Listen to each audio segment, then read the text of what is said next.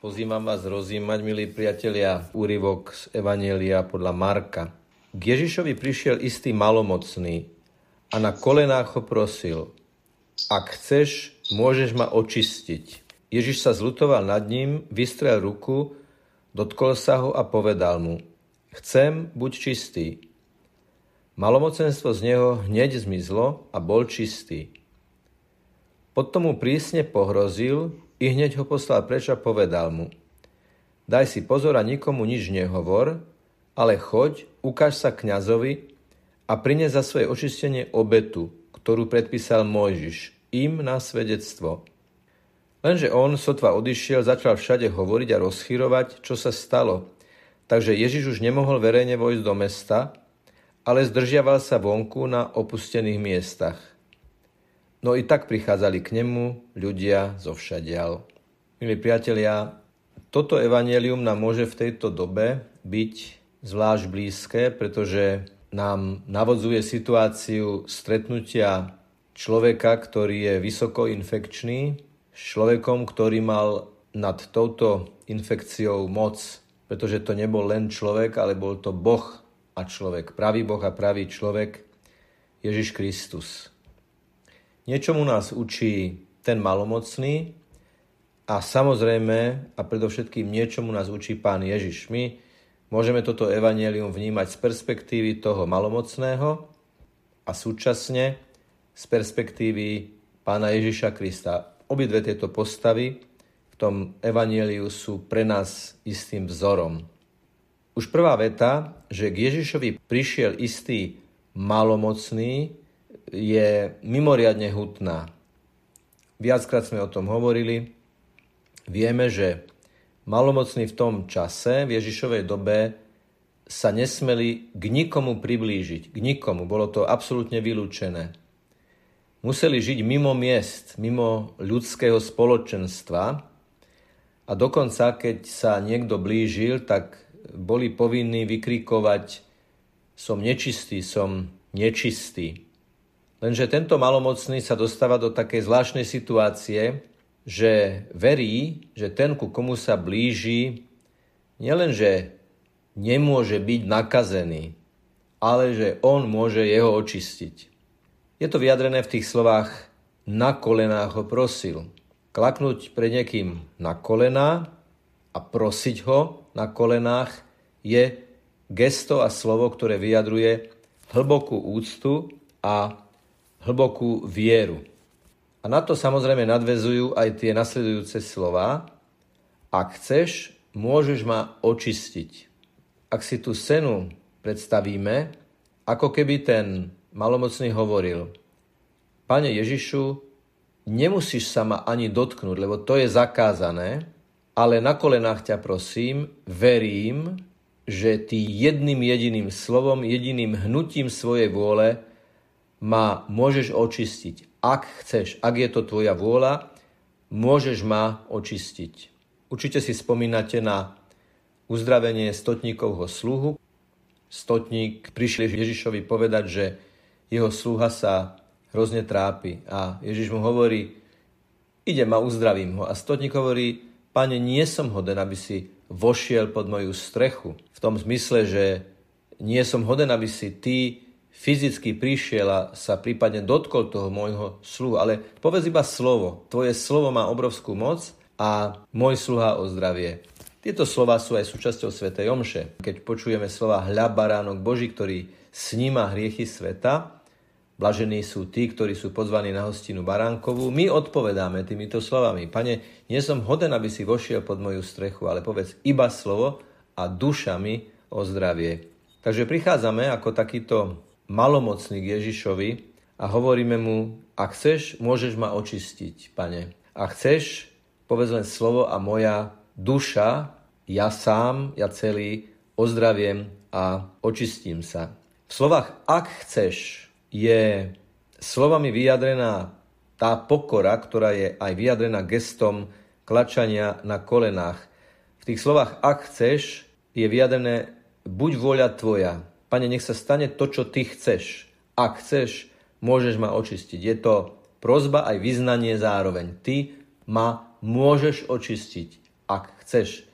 Skôr ako by Ježiš odpovedal, urobí sériu gest, ktoré tomu, čo potom povie, dávajú osobitný nádych. Povedal by som, že tými gestami pripravuje toho malomocného na to, aby porozumel, čo sa ide stať.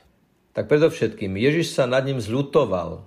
Je to Ježišovo milosrdné srdce, ktorý keď vidí utrpenie človeka, tak je s ním súcitný. V tom slove zľutoval, ako keby Ježiš niesol s tým malomocným kríž toho malomocenstva, tej, tej bolesti, vylúčenosti, ktorej je tento malomocný človek e, vystavený. Zľutoval sa nad ním. Čiže je to pozvanie k súcitu, pozvanie empatii, pozvanie k citlivosti voči tomu, čo prežívajú druhí ľudia.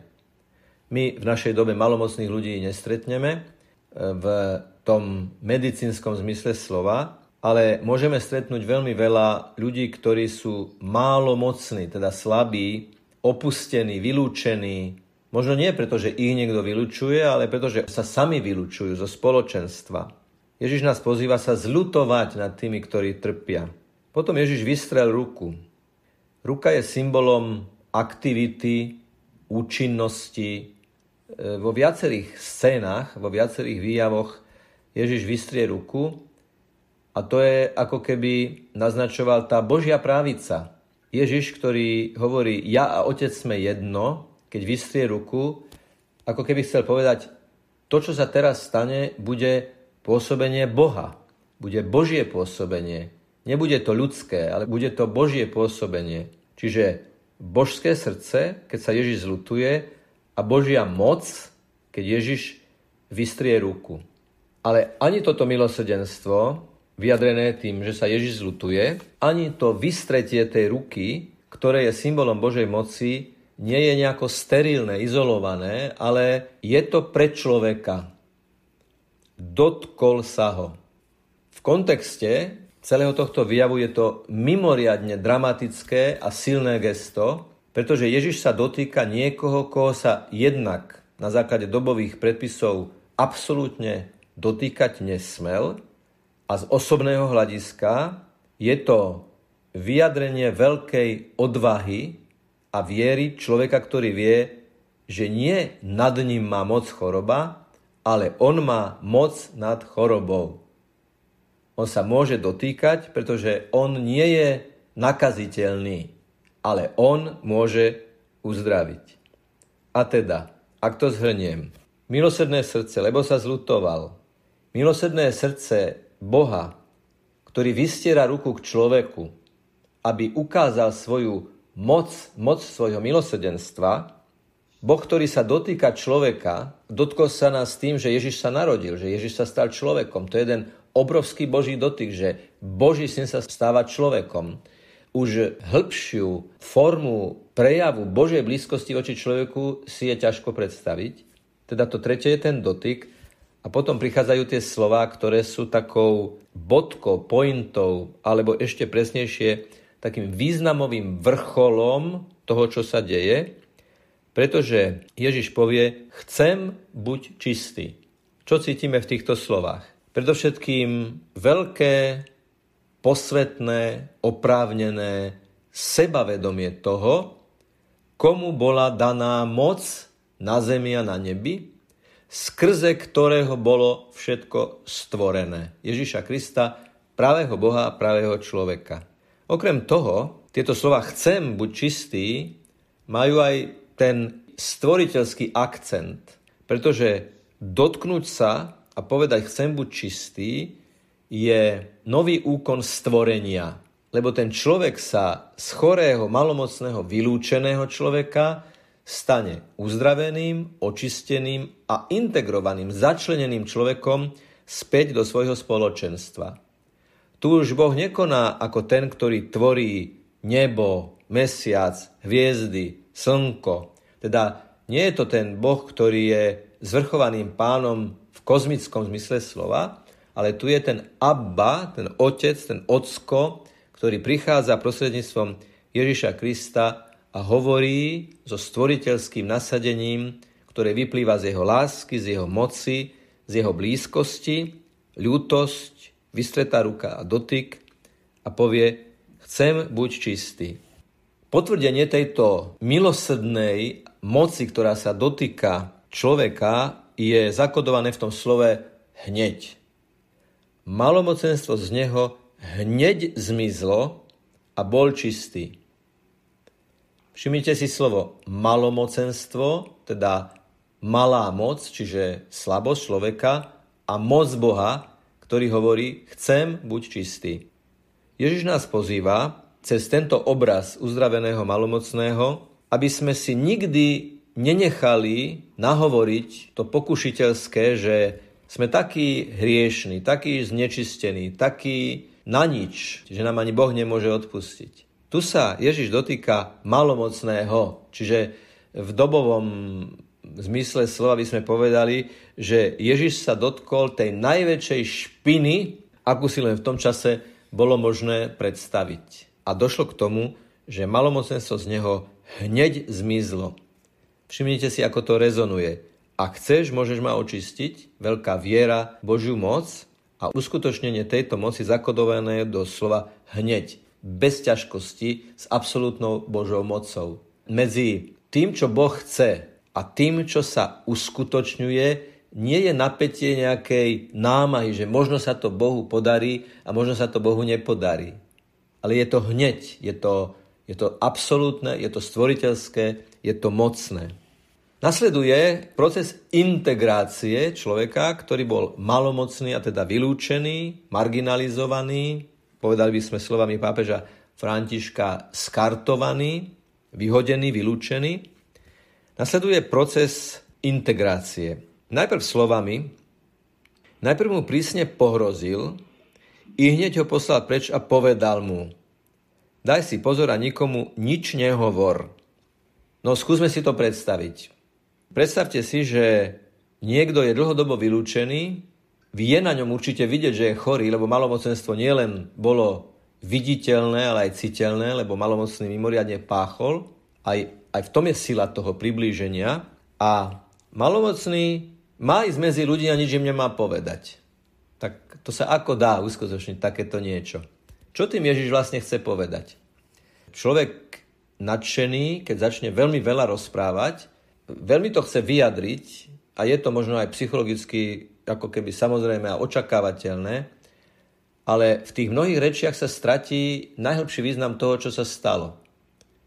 Tak veľmi to externizujeme, to nadšenie, že sa nám vyprázdňuje srdce. Ako keby Ježiš hovoril, buď ticho a uvažuj v tichu o tom, čo sa teraz práve stalo. Zvnútorni si to, čo si práve zažil. Daj si čas, kým to budeš iným hovoriť. Poslal ho preč a povedal mu, daj si pozor a nikomu nič nehovor, ale choď, ukáž sa kňazovi a prinies za svoje očistenie obetu, ktorú predpísal Mojžiš im na svedectvo.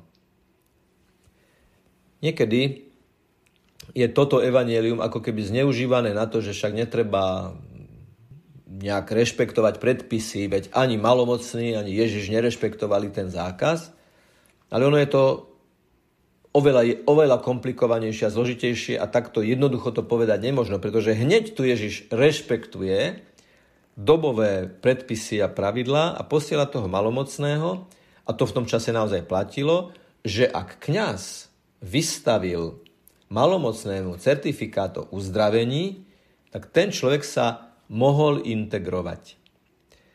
Možno, že ten zákaz o tom rozprávať bol aj o tom, choď priamo ku kňazovi. Priamo a jednoznačne tvojou prioritou je, aby si dostal od autority potvrdenie o tom, že si sa očistil. A Ježiš ako keby tomu kňazovi, ku ktorému posiela toho malomocného, aj odkazoval, že je on tým veľkňazom, že je on tým, ktorý prichádza od Boha, aby toho človeka uzdravil.